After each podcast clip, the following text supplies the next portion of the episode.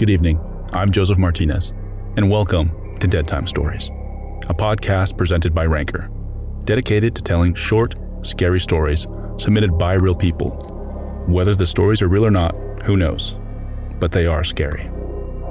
Now, please forgive me. I can take you no further, but your stories lie just ahead. Down the dark alleyway, your host awaits. Do be careful, though. Deadhead can be mercurial. I'll wait for you here. Godspeed.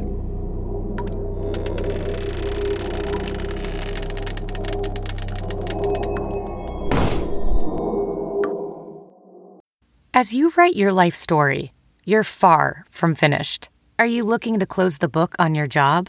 Maybe turn a page in your career? Be continued at the Georgetown University School of Continuing Studies.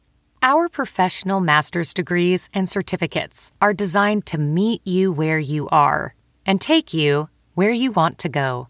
At Georgetown SCS, the learning never stops, and neither do you. Write your next chapter. Be continued at scs.georgetown.edu slash podcast.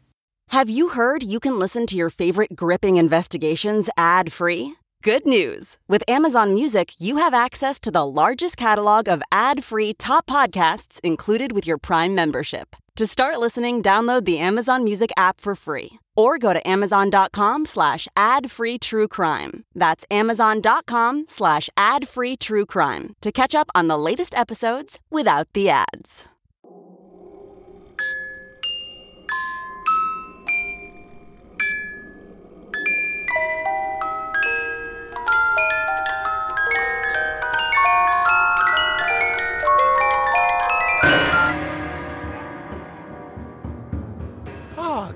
My little cadavers. And thank you for flying Dead Time Scare Lines. Please fasten your caskets and return your headstones to their full upright and locked positions. For tonight, I have five airport horror stories for you. First up, a flight attendant encounters one of the most demanding customers ever in the passenger. The service industry is tough on its own. Doing that job thousands of feet off the ground, trapped with your customers, even worse. Sure, being a flight attendant has its perks. You get to meet interesting people and travel the world. The downside is you also have to deal with the entitled drunk assholes who refuse to stay in their seat with their seatbelts fastened. Once in a while, though, you encounter people who are just something else. It was just a simple red eye flight to DC. Most of the passengers were asleep, so it should have been an easy flight. Only one guy was awake. I remember he wore a business suit. Super formal. Red tie, short, perfectly cut hair, pencil thin mustache, and I think they're called spectacles, not quite glasses. He wasn't listening to music or watching the in flight movie or anything. He only sat there and stared forward as though he was in his head. I walked over to see if everything was all right and if I could get him anything. Coffee, black, was all he said. Easy enough. I get him his coffee and head back to the galley, but I can feel his eyes on me. I turn, and sure enough, he's staring straight at me. He takes one slow, focused sip, like he's trying to read my mind. Then, right after that, he rings his call button. I head over thinking he must want cream and sugar after all. When I get to him, he's just staring into my eyes, not blinking once. Coffee, black, is all he says. I smile and nod, eyeing the full cup of coffee I just brought him. Not an easy customer after all. I get him his second cup. The flight goes on like that the staring, the call button ding, the coffee black. The strange thing is, the more he asked, the more willing I was to serve. It was an out of body experience. I was floating above myself, watching my body obey this man's orders. Like I was his own personal robot designed to get him coffee. No exaggeration, I brought him 37 cups of black coffee. Then things started to get really weird. He dings me over, but this time he holds out his hands. Your earrings, please. I was shocked.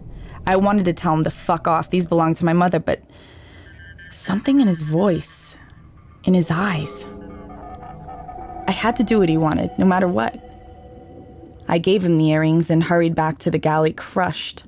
I didn't want to give him the earrings. I had to. He called again. Every fiber of my being wanted to strap into the jump seat and stay there till we landed, but I could not ignore the sound of the bell. I went to him. Pour water into that man's lap. I did it. Pluck three hairs from the woman with the glasses in the next row. I, I tug her hairs out, but she stays sound asleep. And then I realize we're all under his power. He was having me test people's obedience to stay asleep. Before I knew it, he had me stealing from other passengers and giving him the loot. All of a sudden, I got a headache, like my eyes were being squeezed by a gorilla. But still, I, I couldn't stop. I was under his spell. I'd reached the end of my rope. I figured that would be the end of me. I would faint there in the aisle and never wake up. That's when he turned to me with a wicked smile that I knew would lead to no good. That girl, he said. Give me her blood. I looked across the aisle and saw a sleeping little girl, maybe eight or nine years old. What in Christ's name was happening? Then he showed me an empty syringe, and I took it. My hands shook. I, I didn't want to do it. What was he doing to me? How was he in my head? With no control over my own actions, I gripped the syringe in my hand. This is pure insanity, but I know deep down I'm going to steal this little girl's blood. I take one step forward when we hit some rough air. It threw me back onto the strange hypnotic man, and the syringe jabbed him in the leg. He screamed in pain, and I screamed in anger. No! Then I collapsed. The needle stab must have broken his power over me because I was able to stand up under my own free will. Then I just. I lost it. I was a mess. I was screaming and pointing at the strange man, and he just looked at me like I was Looney Tunes. The syringe was gone, but I let him have it anyway. That's when the other flight attendants walked me back to the galley, and I stayed there. By the time we landed, I was shaken but mostly calm.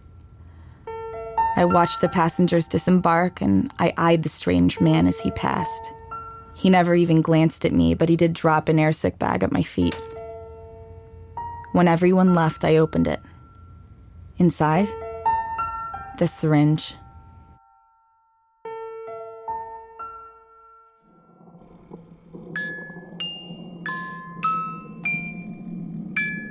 Don't you just hate air travel? They always try and bleed you dry. but have no fear, cadavers. The only price you'll have to pay is this next break. Across America, BP supports more than 275,000 jobs to keep energy flowing. Jobs like building grid scale solar energy in Ohio and producing gas with fewer operational emissions in Texas. It's and, not or. See what doing both means for energy nationwide at bp.com slash investing in America. Hey, it's Kaley Cuoco for Priceline. Ready to go to your happy place for a happy price? Well, why didn't you say so? Just download the Priceline app right now and save up to 60% on hotels. So whether it's Cousin Kevin's Kazoo concert in Kansas City, go Kevin, or Becky's Bachelorette Bash in Bermuda, you never have to miss a trip ever again. So download the Priceline app today. Your savings are waiting. Go to your happy place for a happy price. Go to your happy price, Priceline.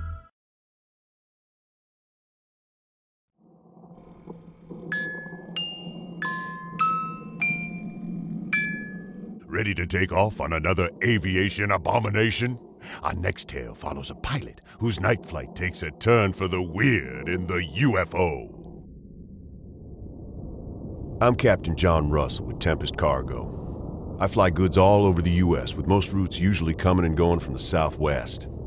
I've done this job for years, and it's usually as interesting as waiting in line at the DMV. But I'll never forget what happened one night in July last year.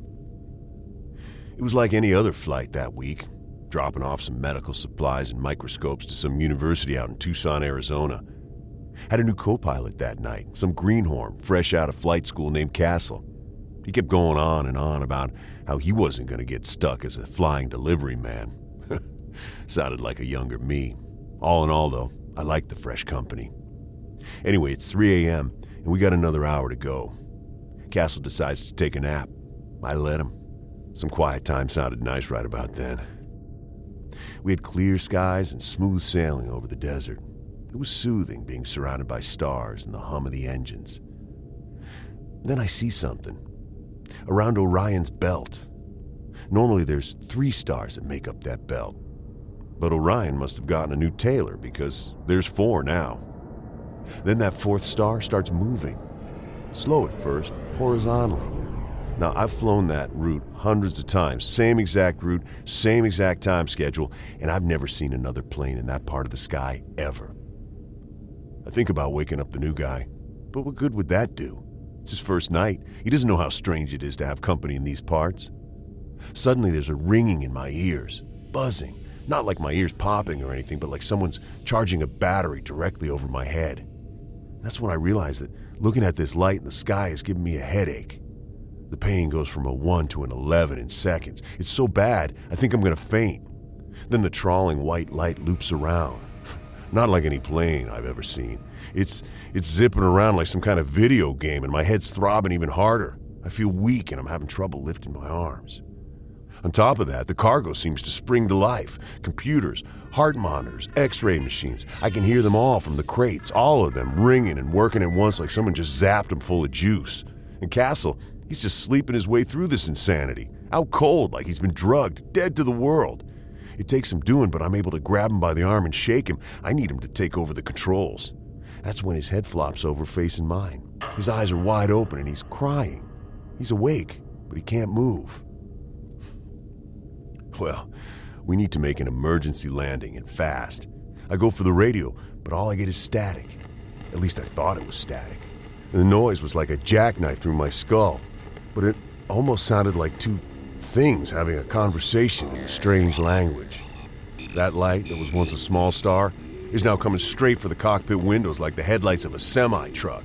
I'm screaming, but Castle still can't budge. He's just frozen there, tears in his eyes. In seconds, that light fills the cabin. It's warm and all encompassing, like, like being hugged by a neutron star. Things are about to go supernova. I pray, I yell, and it all goes white. Next thing I know, I'm stiff as a board in my seat. We're in Tucson, Arizona, on the landing strip. The plane is in pristine condition, and Castle stretches and yawns like a bear coming out of hibernation. We here already, John? He sounded like one of my kids after a day at the amusement park. I needed a second.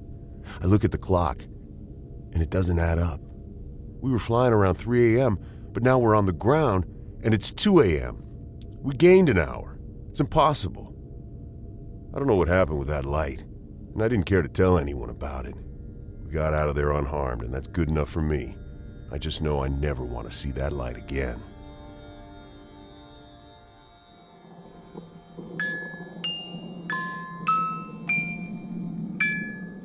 Starlight, star bright, if there's an alien out there tonight, please go easy on the probing. Don't worry, cadavers, I have more unsettling, frightful offerings after the break. CarMax is putting peace of mind back in car shopping by putting you in the driver's seat to find a ride that's right for you. Because at CarMax, we believe you shouldn't just settle for a car, you should love your car. That's why every car we sell is CarMax certified quality so you can be sure with upfront pricing that's the same for every customer. So don't settle. Find love at first drive and start shopping now at CarMax.com. CarMax, the way car buying should be.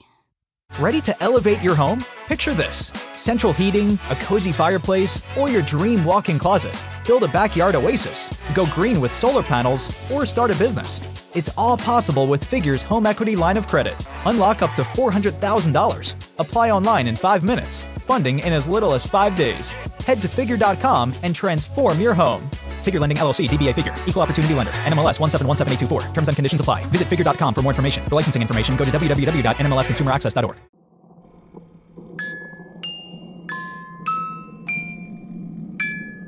Well, it seems everyone on a plane these days has an emotional support animal. Well, the passenger in our next tale is going to need all the support he can get in the pet. I've been a TSA agent for several years now, so I've seen people try to smuggle all kinds of crazy shit past security guns, drugs, even human bones. But what happened last week? Well, it was a Sunday night. Somehow those days seem to be the busiest. People getting back from vacation, people headed out for a Monday meeting. But not me. I was at work, staring at hundreds of bags and suitcases and boxes. I hate Sundays. Then I heard a scream. I look over and see security running to the food court outside bag check. There was a man face down on the ground like he had just dropped dead. Security confirmed it. A crowd gathered. The guy was in his 40s or 50s. Red polo shirt covered in his last meal. Cinnabon. His face was frozen in a scream. We all stared in shock. I checked over the crowd. Whenever a panic happens in an airport, you look for the person doing the opposite of everyone else. In this case, what caught my attention was one guy. Bald, kinda short, stocky, wore a trench coat and big bottle cap glasses that were nearly goggles. His eyes were lit up. He didn't seem concerned, yet he was sweating. I made my way toward him to ask him some questions when. More screams. We were on it in seconds. A woman had found another woman dead in the bathroom. Same as the man, face down, look of shock, blood from the impact. By then, the airport police were there and were trying to figure out if they should hold everyone in the terminal or have them evacuate. Chaos was starting to bubble. To me, it didn't seem like a chemical or biological attack. Otherwise, we'd all be infected. There were no signs of trauma either, and witnesses said both people just collapsed. Taking a closer look at the bodies, there were blue stains on their hands, like smudged ink. A CDC team was there in no time to collect, but it was too late. Another body. The dam had broken. Everybody in the food court knew something was very wrong and went into a frenzy, running like maniacs while half of security tried to cordon off the area and the other half tried to detain travelers as suspects. Then I see the bottle cap glasses guy hunched over. He's chasing something behind a counter, trying to corral it. I grab him by the cuff. What the hell are you doing? He gulps, thinking of an excuse in his head, I'm sure, but he knows he's in too deep. I'm looking for my pet. Someone from the CDC is on a bullhorn telling us we're being quarantined. My Sunday just got 10 times worse, and it's all this guy's fault. I notice his latex gloves, and he tells me he wasn't sure how to get his pet through security. The box broke and it escaped. I can't help but shake him. What kind of pet kills people left and right? I turn around. People are running around in circles or crying, and security has their weapons drawn. Among all that madness, there's a little frog on the counter. Cute, colorful red and blue frog. Glasses tells me the little tropical guy is deadly. It's barely the size of a pinball, but there's a body count to prove it. I had to act fast. With everyone in such an uproar, anything could set it off and latch to another victim. I grabbed a soda cup and lid and just hoped it wouldn't jump onto my face. Then Glasses shakes me. He needs that frog. I can't have him. I push Glasses back, but he won't let go. We're on the ground, rolling for our lives. I can't help but think, this is going to be the dumbest way to die. Turns out it wasn't my time. The frog jumps onto his bald head. I watch the frog's venom go in and that man's soul go out. He convulses, shakes, and dead. Right on top of me. The frog is about two inches from my face. Without a second thought, I slap the soda cup on the dead man's head and call over security. We have our murderer, a poisoned dart frog. Turns out, Glasses caught the frog on an expedition and was more than likely going to sell it in the States. The news called me a hero, but I didn't feel that way. Not with four people dead. The frog was okay and given to the local zoo under lock and key. It was kinda cute. despite being a teeny tiny killing machine.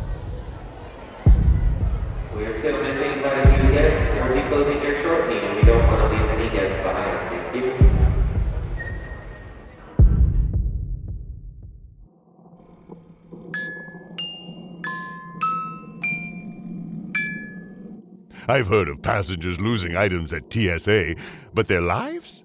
That seems excessive. Sit through this next break while I raise a complaint.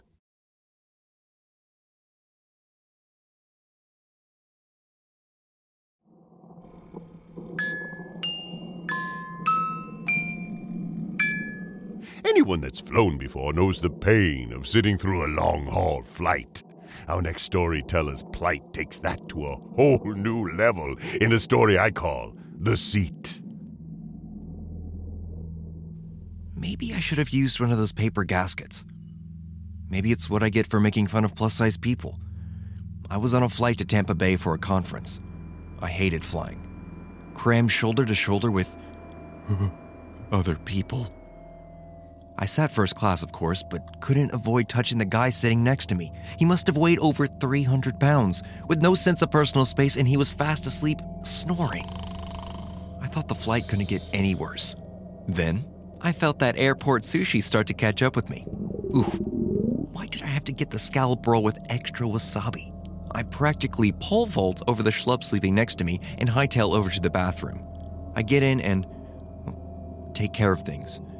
I'm on my phone going over the conference details, and without even realizing I was sitting on the tiny toilet, I pressed the flush button. I'll admit it, I screamed. Just a little. It felt like my butt just got vacuum sealed to the bowl because it did. It's those airplane toilets, you know? They have to use high power suction when they flush, and when I sat there with no gaps, long story short, I'm stuck. I try to pull off, but my ass is caught in the hoover from hell. I start to panic. Last thing I want to do is open the door and ask for help, so I grab at anything within reach and pull. But it feels like I'm gonna rip the skin off my cheeks in the process. I pull anyway, and I'm snapped back like a rubber band. Deeper. The pressure is growing. It feels like there's a real chance I could get sucked through the goddamn toilet. Someone knocked on the door. I guess it has been a while. Uh, yeah, give me a few minutes. Just, uh, getting something out of my system. I had to buy some time. Then I see the soap dispenser. Maybe if I soap up around the perimeter, I can slide off. I took the chance. I spread that sweet smelling liquid between the bowl and my skin and try to wiggle out. Horrible idea. I got stuck further in. Now the flight attendant is knocking on the door. They have ways to open the door from the outside, so I know time is of the essence. I pull and kick as hard and as fast as I can. Meanwhile, people are at the door knocking and asking if it's okay to enter. Then it hits me. Maybe if I push the flush button one more time. I press that button, and with all my might, I shove off that porcelain trap and. Oh, God. It all went black.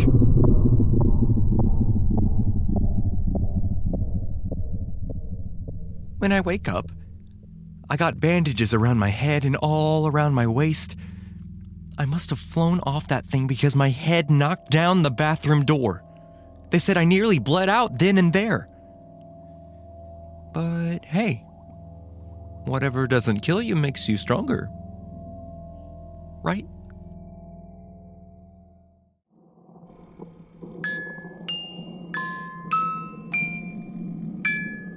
Let's take a break while we mourn the loss of Dennis's dignity. One more story after this.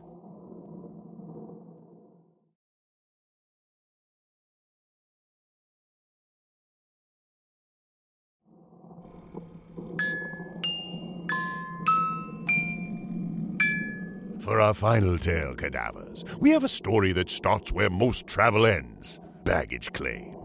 This one is called The Suitcase. They say it's not about the destination, but the journey. I can tell you, I travel for a living. It's about the destination until it's not. I was flying back from a business trip with a large, hard to find figurine I had bought for my daughter. She loved those types of toys, and it would make her day. The suspense of baggage claim was killing me. I was sure they had smashed my suitcase with the figure inside, but there it was a red Guardsman brand heavy duty suitcase on wheels, perfectly cushioned for inbox vinyl figurines. I felt like I won the lottery getting my suitcase so quickly. Others weren't so lucky. There was a man, big guy, shaved head, leather jacket. As I left the airport, he was screaming at some clerk about his suitcase missing. Whatever was in there must have been important because the guy was pissed and he didn't care who knew it. What did I care? I was on my way home with a gift that would win me Mom of the Year. It was a bit of a trip to get back to the house, and it was late, so I stopped and grabbed a cup of coffee at a drive through. As I dug through my purse for change, I heard something a rustling inside the car, and it's coming from the back seat. I ignored it. Figured I was just fried from the trip. I must be hearing things. I focused my mind on getting home so I could see the happy look on my daughter's face. I shook my head and sipped my latte. I was 10 or 15 minutes into my drive. Traffic was light, some good jazz on the radio. I heard it again. I looked in my rearview mirror and the bag had moved from behind my seat to the middle one. It kind of shocked me. I had been driving in a straight line, I hadn't made any turns. What made my luggage move? I lowered my music and kept an eye on the suitcase as I drove. I began to get a sudden creeping feeling, like I wasn't alone. Then I heard a bang and a loud thump. The suitcase fell from the back seat to the ground. I shot into the shoulder and slammed on the brakes. I stared into my rearview, waiting for another move or sound. Did I doze off on the road and dream it, or did I see what I just saw? Something moving in the suitcase. I was in the middle of nowhere and it was dark out. I knew what I had to do. I had to open the case to ease my mind. I went out to my trunk and got out a small steel hand shovel I kept in case of snow. You can never be too careful. Slowly, I walked to the back seat and opened the door.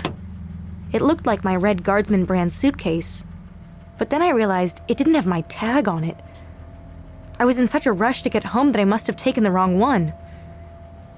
It moved again. This time I was sure of what I saw. Something was in that suitcase and it was alive. My mind raced a mile a minute. I had no idea what to do open it myself or call the police. Then it slowly unzipped itself from the inside. Inch by inch, the zipper opened, and I stood there, too terrified to breathe. I raised the hand shovel and prepared for the worst to emerge from that bag.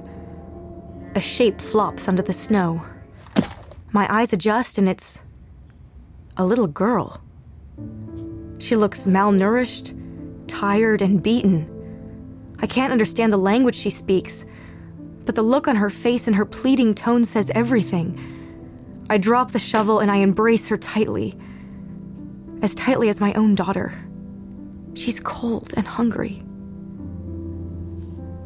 I call the cops to take care of the girl and tell them everything I know. The suitcase must have belonged to that angry man at the airport.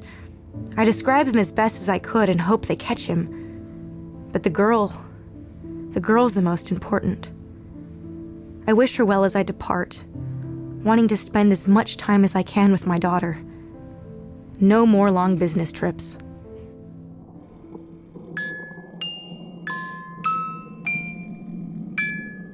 I'm afraid we've reached our final destination, and alas, it's time for us to disembark. I know you have many choices for scare travel, but I'm happy that you've chosen Dead Time Scarelines. I hope you've enjoyed our five airport horror stories, and do come visit me again soon. We have many more short, scary stories to share. Sweet dreams, my little cadavers.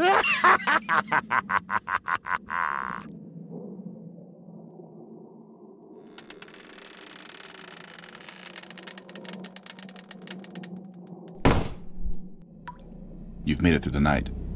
Congrats. Let's get going before that changes. The stories you've just heard were written by Jacob Davison.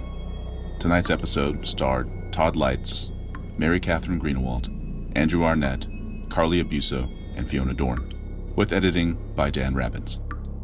I believe you can find your way home from here. Until next time, Farewell.